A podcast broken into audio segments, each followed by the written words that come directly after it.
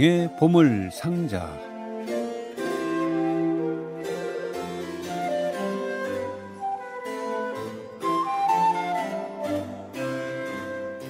글쎄요, 사람마다 다르겠지만 가장 기다려지는 계절은 언제일까라고 물으면 대부분이 봄이라고 말씀할 것 같아요. 추운 겨울을 지냈기 때문에 따뜻해지는 봄, 또 새로운 시작인 봄 했는데, 자, 올 봄은 과연 우리에게 어떻게 다가올 것인지 기대하면서 이월의 마지막 이준영의 보물상자 열어보겠습니다. 어서 오십시오. 안녕하십니까. 참 어떻게 어떻게 어떻게 그럭저럭 이월 마지막 또 수요일을 맞게 됐는데, 어, 다음 달 수요일도 또 물론 기대가 되지만 자, 마무리가 어떻게 될지 오늘 어떤 얘기 준비하셨습니까? 예, 오늘은 십구 세기 바이올린 연주의 혁명을 가져왔던 예. 파가니니와 그의 영향을 받은 그 후배들, 후계자들 이야기를 좀 해볼까 합니다. 파가니니는 천칠백 년대 분이죠. 그렇죠. 예. 그런데 그, 그 후에 어, 영향을 끼친 것은 그 세월이 있었나요? 아니면 계속 연속성이 있나요? 파가니니와 파가니니의 그 사후에. 음, 사후라기보다는 이미 생전부터 어마어마한. 대단했죠. 예. 근데 파가... 그런 기록이 안 남아 있잖아요. 어떤 기록? 연주 기록이. 연주 기록은 많이 남아 있죠. 예. 영상으로? 영상은 없죠, 당연히. 그러니까 음악, 예, 예. 그, 그, 그, 아, 예, 그러니까 글, 녹음이나 영상은 글로서 없죠. 글로서 보는 거죠. 그렇죠. 아니면 작품.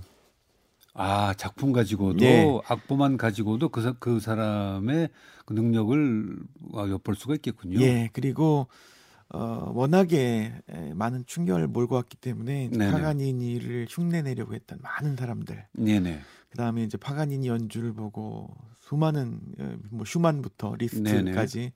수많은 또 음악가들이 또 그를 본받은 작품을 쓰기도 했고 예. 묘사한 글을 쓰기도 했고 그런 또 이런 것들이 계속 이어지면서 큰 변화를 몰고 왔죠. 파가니니가 도대체 어느 정도의 연주가 이길래 네. 충격을 받았다는 연주가들이 그렇게 많아요?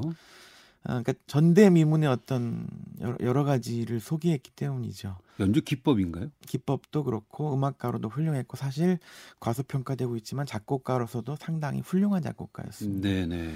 에, 그전까지 바이올린 연주의 어떤 전통은 아무래도 프랑스 파리의 예. 파리 악파, 프랑스 악파 그리고 독일 연주자들이었는데 네네. 전체적으로 좀 보수적인 편이었어요. 그렇죠. 예. 그런데 파가니니는 지판을 다 사용하는 연주, 네. 또 기타 테크닉에서 가져온 여러 가지 뭐 아~ 피치카토라든가 또 네네네. 슬러 스타카토라든가 음. 이런 또, 또 표현의 어떤 잠재력을 굉장히 네네. 확산했기 때문에 이런 것들이 연주자들에게 큰 자극을 주었습니다. 아, 뭐 파가니니는 바이올린뿐만 아니라 기타도 대단한 네. 실력가에서 곡도 여러 곡 썼으니까요. 맞습니다. 그래서 자. 사실 중년 때까지는 이탈리아에서만 네. 활동하고 네네. 국제적인 경력은 딱 십 년밖에 안 되는데 아. 예, 사십 대 중반에 사실 어, 외국 연주를 시작했으니까요. 그렇죠. 예, 굉장히 짧은 경력에도 불구하고 예, 아주 큰 충격을 몰고 왔죠. 정말 그 쇼팽도 그랬죠. 쇼팽도 어... 연주를 보고 아마 쇼크를 스무 살 때인가 열아홉 살 때인가 네, 예, 뭐 파가니니의 추억을 쓰기도 했고 특히 리스트나 슈만이 리스트. 많은 영향을 받았죠. 그랬군요. 그리고 바이올리니스트들에게 영향은 말할 것도 없습니다. 아, 그래요. 우선은 파가니니의 곡을 한 곡 들어볼까요? 네, 파가니니의 작품은 당시 뭐 연주자들이 대부분 그렇긴 했습니다만 기본적으로 다 본인의 연주를 위해 쓴 곡이기 때문에 네네. 자신의 연주 기법이 많이 배어 있습니다. 파가니니가 영국에서 연주할 때 영국 청중을 위해서 썼던 영국 국가죠. 예, God Save the King, 주님 왕을 보호하소서 주제에 의한 변주곡을 들려드리겠습니다. 살바토레 아카르도 연주로 들려드릴게요.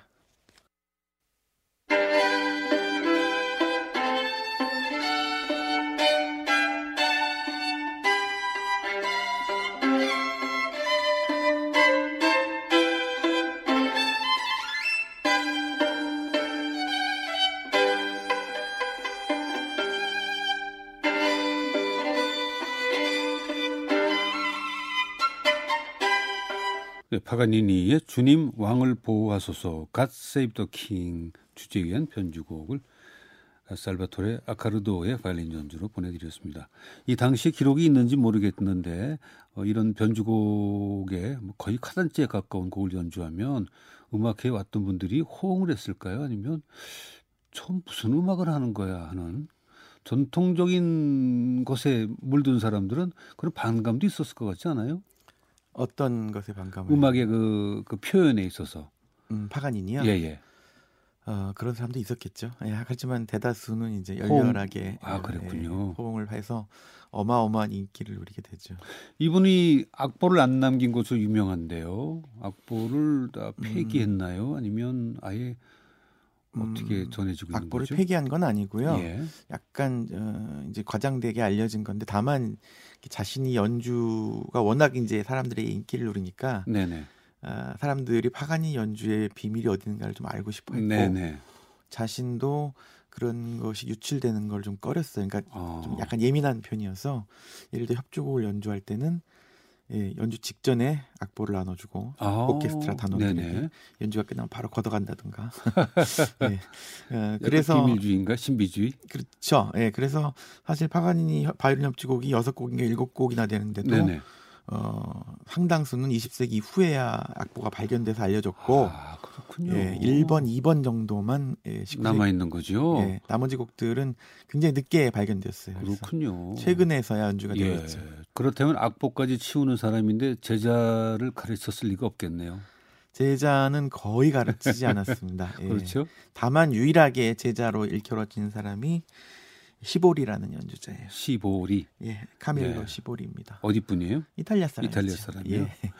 어... 사실 파가니니는 말씀하신 대로 제자를 기르지 않았기 때문에 어, 어떤 유파를 형성하지는 못했어요. 네네. 다만 파가니니 이후의 모든 바이올리니스트들은 파가니니로부터 자유로울 수는 없었다. 어... 이렇게 생각하시면 되겠습니다. 그러니까 제자를 기르지 않고 나름대로의 그 계보를 만들지 않았기 때문에 파가니니의 위상이 네. 지금 조금 다른 연주, 다른 작곡가에 비해서 조금 소외된 게 아닌가 하는 느낌이 바로 그건가요? 그러면?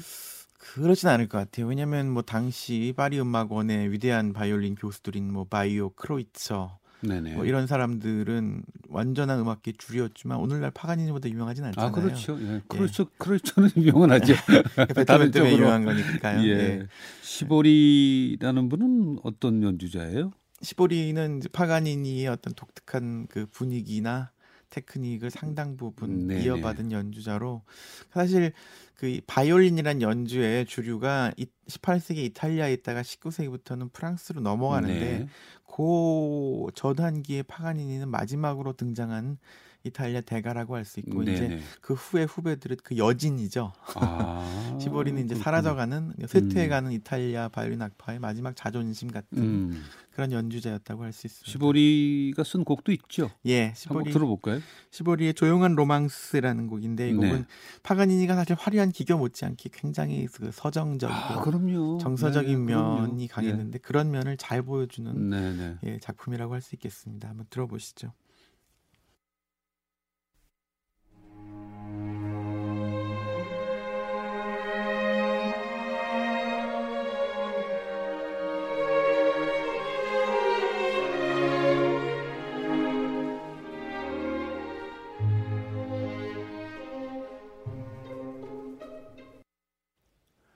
카밀로 시보리의 조용한 로망스 에이프레 장조였습니다.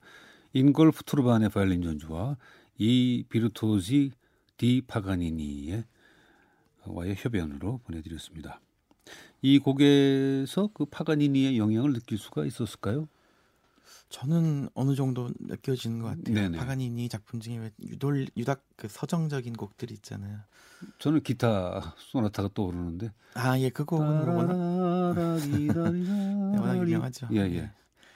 그런 느낌이 좀 담겨 있는 것 같습니다. 네, 파가니니의 그 곡들이 네. 그 실제적으로 네. 보통의 보통의 바이올리스트가 연주하기 어려운 악보입니까? 어렵죠. 카프리스 그래요? 같은 것은 워낙 네네. 힘들죠. 그래도 네. 스물네 개 카프리스를 웬만한 연주자들 다 녹음하는 것 같은데. 어, 그러니까 뭐 현대 말씀하신 연주자 녹음하는 연주자들은 다 일 연주자들이니까 물론이죠. 예. 예, 예. 녹음을 하지만 아, 그래도 역시 쉬운 건 아닌 것 같아요. 다들 굉장히 어렵게 연주하더라고요. 대략적으로 그 파가니니 시대의 연주자들보다는 네. 현대 연주자들의 기량이 뛰어나다는 거죠. 반증이 되는 거죠. 음, 일부 기술적 측면은 그렇죠. 아, 그렇습니까? 다만 퇴색태한 측면도 있습니다. 어떤 면에서요? 아, 개성이라든가 아, 작곡 능력이라든가. 아, 예. 예. 그다음에 뭐 이런 것들은 많이 쇠퇴했죠. 네. 그러니까 얻는 게 있으면 잃는 것도 있다고 보시면 될 것 같아요. 어, 하인리히 빌헬름 에른스트라는 분은 파가니니와 어떤 관련이 있습니까? 예, 이제 파가니니가 워낙 큰 충격을 준 다음에 네. 수많은 모방자들이 나타납니다. 아.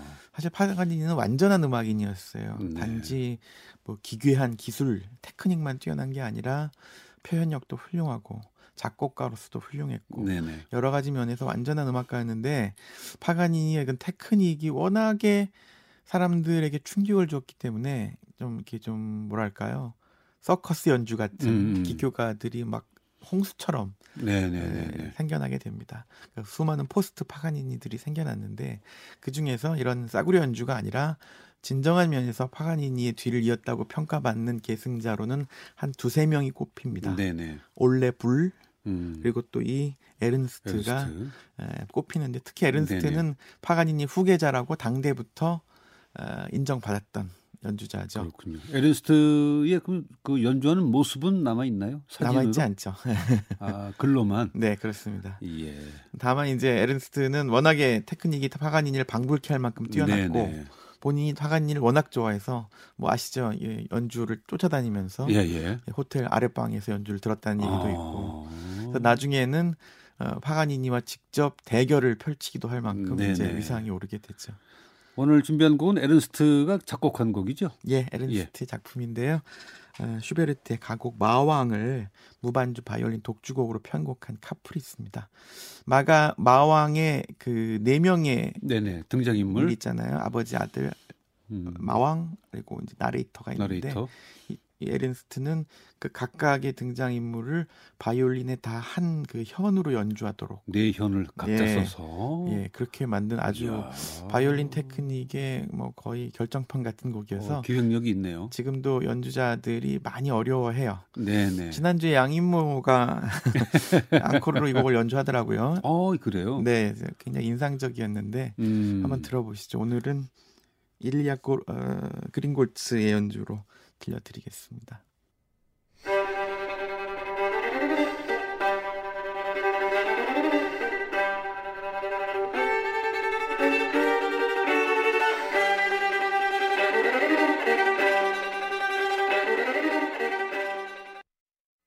에른스트의 슈베르트 마왕에 의한 그랜드 카프리스였습니다. 일리아 그린골츠의 바이올린 연주였습니다. 어, 양인모는 젊은 바이올리스트인데 네, 그렇죠. 예, 한번 아름다운 당신에게 초대를 해서 예. 뭐 이 곡을 이 곡을 부탁을 부탁은 한번 해보죠. 예, 부탁은 한번 해보는데 뭐 본인의 선택이니까 한번 네. 초대를 해보겠습니다. 그 파가니니는 무반주 연주곡이 많죠. 아무래도 카프리스가 무반주 연주곡이죠. 예, 그것은 자기의 개성을 살리기 위해서일까요? 아니면 이 이 무반주 카프리스 같은 것을 어떻게 반주를 붙이기도 어렵지 않나요? 저는 음악을 잘 모르지만 그 연주를 보다 보면 네. 저 연주에다 어떻게 갖다 반주를 붙이지? 크라이슬러가 피아노 반주 붙였죠. 그래요? 네. 어땠어요? 에, 나름 또 매력이 있는데 그래도 역시 무반주 무반주는 무반주가 예, 더 멋진 것 같아요. 그렇습니다. 자, 그래서 어느 바이올리, 바이, 바이, 바이올리스트로 그 파가니니의 그, 그 선율이 이어집니까? 음, 전반적으로 이렇게 물에 물감을 풀듯이 번져나갔다고 봐야 됩니다. 아, 그래요? 예. 유럽 전체에? 네네. 음. 다만 이제 당시에 그 바이올린 연주계의 주류였던 파리 음악원과 이제 독일 연주자들은 좀 착잡한 반응을 보였어요. 무시할 수도 없고 네, 그렇다고 받아들이기도 나, 그렇고 예, 왜냐하면 당시까지 바이올린 연주는 음. 굉장히 보수적인 데가 있어서 네네. 가령 독일 바이올리니스트들은 화를 현에서 결코 떼지 않았습니다. 네네. 굉장히 우아한 연주를 음. 에, 추구했죠. 그, 예. 그런 입장에서 볼 때 그러니까 예를 들어 뭐 슈포 같은 연주자가 음. 봤을 때 파가니니는 뭐 거의 이단이었겠죠. 거칠다고 볼 수 있겠네요. 예, 그렇죠. 네. 예, 저게 음악인가? 뭐 약간 네네. 이렇게 반응을 보일 수도 있었죠. 그래서 파리 음악원도 이 첫 세대의 음악원 교수들, 아까 말씀하신 크로이처나 뭐 이런 사람들은 파가니니를 무시했어요. 아. 예, 받아들이지 않고 음.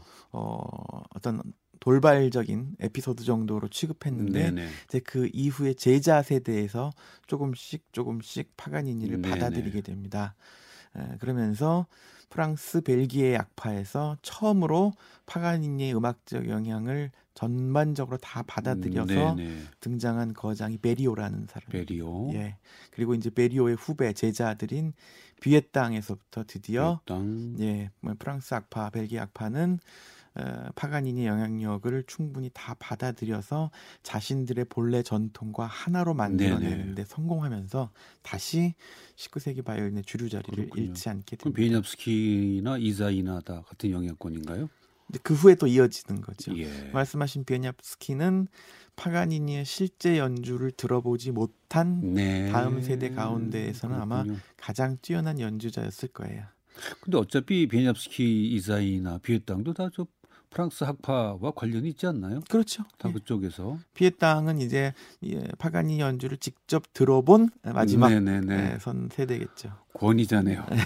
직접 들어본 분이 아니면 그 설명할 수가 없죠, 사실은. 예, 아무튼 그래서 뷔에땅과 비에니압스키는 이 파가니니의 영향력을 충분히 받아들인. 그래서 프랑스 네네. 악파면서도 파가니니의 영향력을 하나로 엮는데 성공했던. 아, 그래서 현대 연주의 어떤 길을 열어준 대가라고 할 수 있겠습니다. 비에니압스키에게도 네. 그 파가니니의 영향이 들어있는 그런 곡이 있을까요?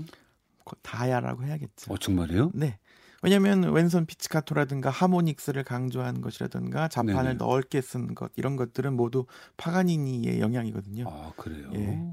파가니니 이후 연주 작곡가 바이올리니스트들에게 파올리, 파가니니의 영향을 받지 않은 사람은 한 명도 없을 네. 거예요. 네. 그럼 피치카토를 처음 사용한 건 아니죠, 파가니니가? 처음은 아니지만 그렇게 광범위하고 대담하게 사용했던 것은 네, 처음이죠. 활과, 활과 피치카토를 동시에 쓰는. 그렇죠. 예, 예, 예. 아, 그런 것은 파가니니가 처음 시도했죠.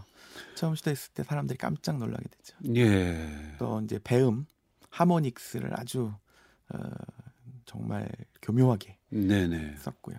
이야, 비에니압스키의 곡 가운데 그 느낌을 가질 수 있는 곡이 하나 있을까요? 화려한 곡으로 그래서 한 곡 골라봤습니다. 네네. 폴로네즈 콘체르탄테 작품 번호 사 번인데요. 요하나 마드로슈키에비츠의 바이올린, 만프레드 바그너르츠의 피아노 연주로 들려드리겠습니다.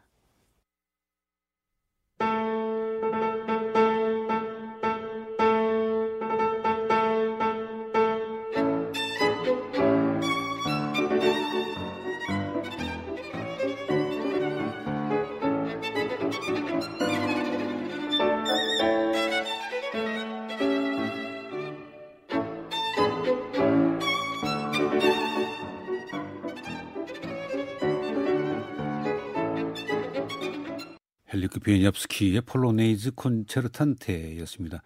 요안나 마드로슈키에비치의 바이올린 연주, 만프레드 바그너 아르츠트의 피아노 연주였습니다. 성함을 소개 이름 소개하기도 어렵네요. 저 네. 어디 저 폴란드나 체코 분들이라니까. 네, 폴란드. 그렇죠, 맞습니다. 이름이. 네.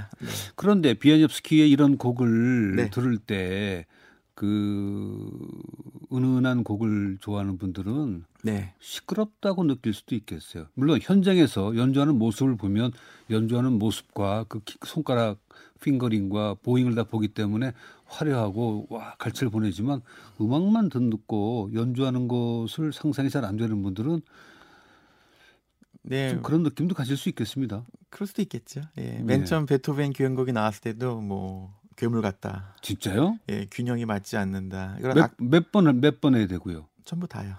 야, 그렇군요. 예, 그런 악평은 언제나 있었기 때문에 음. 뭐 모든 사람이 좋아하는 건 없지 않겠습니까?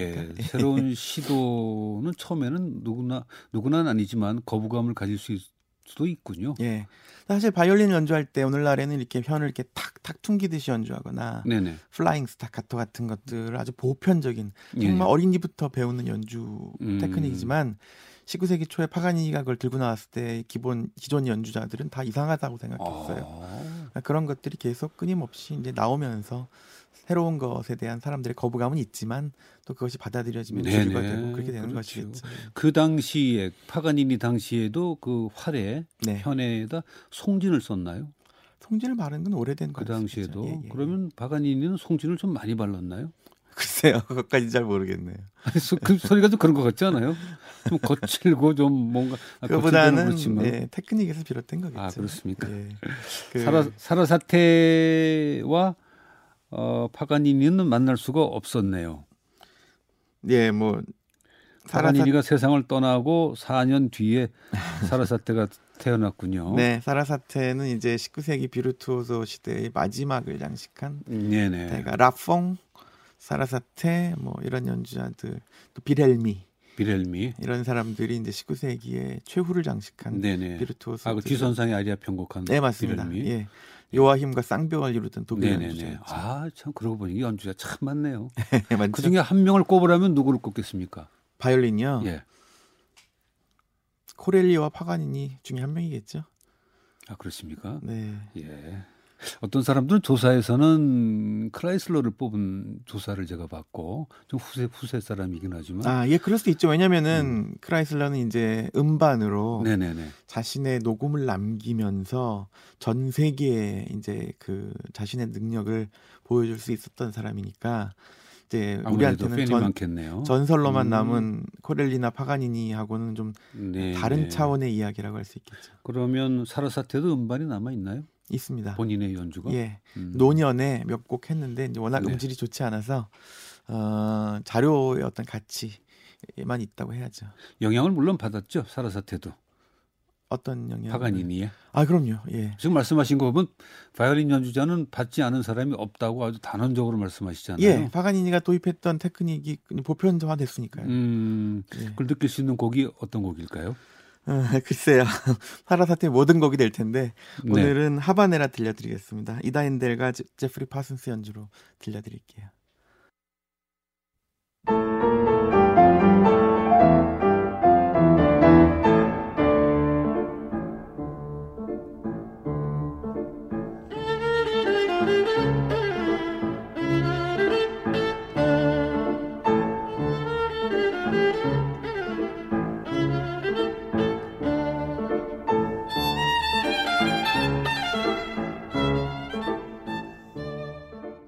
파블로 데 사라사테의 하바네라였습니다.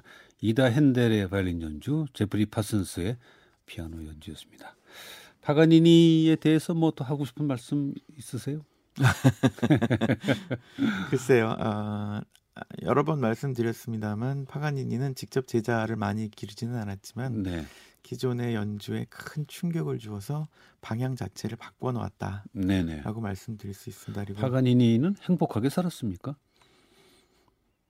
그렇진 않았던 것 같아요. 예, 일단 몸이 워낙 아픈 데가 많았고, 네네. 예. 하지만 또 연주자로서 뭐 정점에 섰으니까 그렇게 말한다면 행복하다고 할 수도 있겠네요. 음, 연주가로서는 예. 행복했고, 네. 어, 생활로는 뭐 돈을 많이 벌었으니까. 글쎄. 예. 다만 이제 저 자신에 대한 편견 음. 뭐 이런 거는 좀 힘들어했겠죠. 아. 예. 그것과 싸웠겠지요. 네, 그렇습니다. 그렇죠. 자, 오늘 끝곡은 어느 곡 전해주시겠습니까? 끝곡은 이런 파가니니 현상이라고 불리면서 예. 아, 화려한 기교를 갖춘 연주자들에게 대중이 엄청나게 환호하는 전통이 네네. 이십 세기 초까지 이어지는데 그 마지막 인물이 얀 쿠벨릭입니다. 아~ 얀 쿠벨릭은 예. 이제 우리한테는 오늘날 이제 지휘자 라파엘 쿠벨릭의 아버지로 유명하죠. 네네.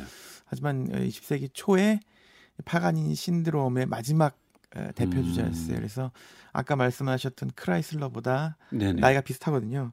크라이슬러보다 연봉을 십 배 넘게 받았던 예, 연주료를 전성기 그랬던 연주자입니다. 다만 이제 예, 크라이슬러와 비교해보면 음악성이나 좀 깊이 있는 표현력은 좀 떨어졌어요. 지금 네네. 보면 다만 그 어떤 신기한 테크닉 오. 이런 것들이 워낙 돋보여서 당대에 참 많은 인기를 얻었던 파가니니 신드롬의 이제 그 상징을 했던 마지막 연주자라고 네네. 보시면 아, 기대가 되네요.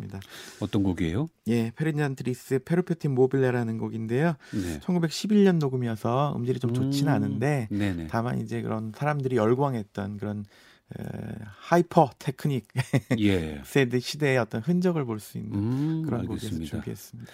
자, 이 곡은 광고 후에 듣도록 하고요. 지금까지 이준영의 보물상자 이준영 씨였습니다. 고맙습니다. 고맙습니다.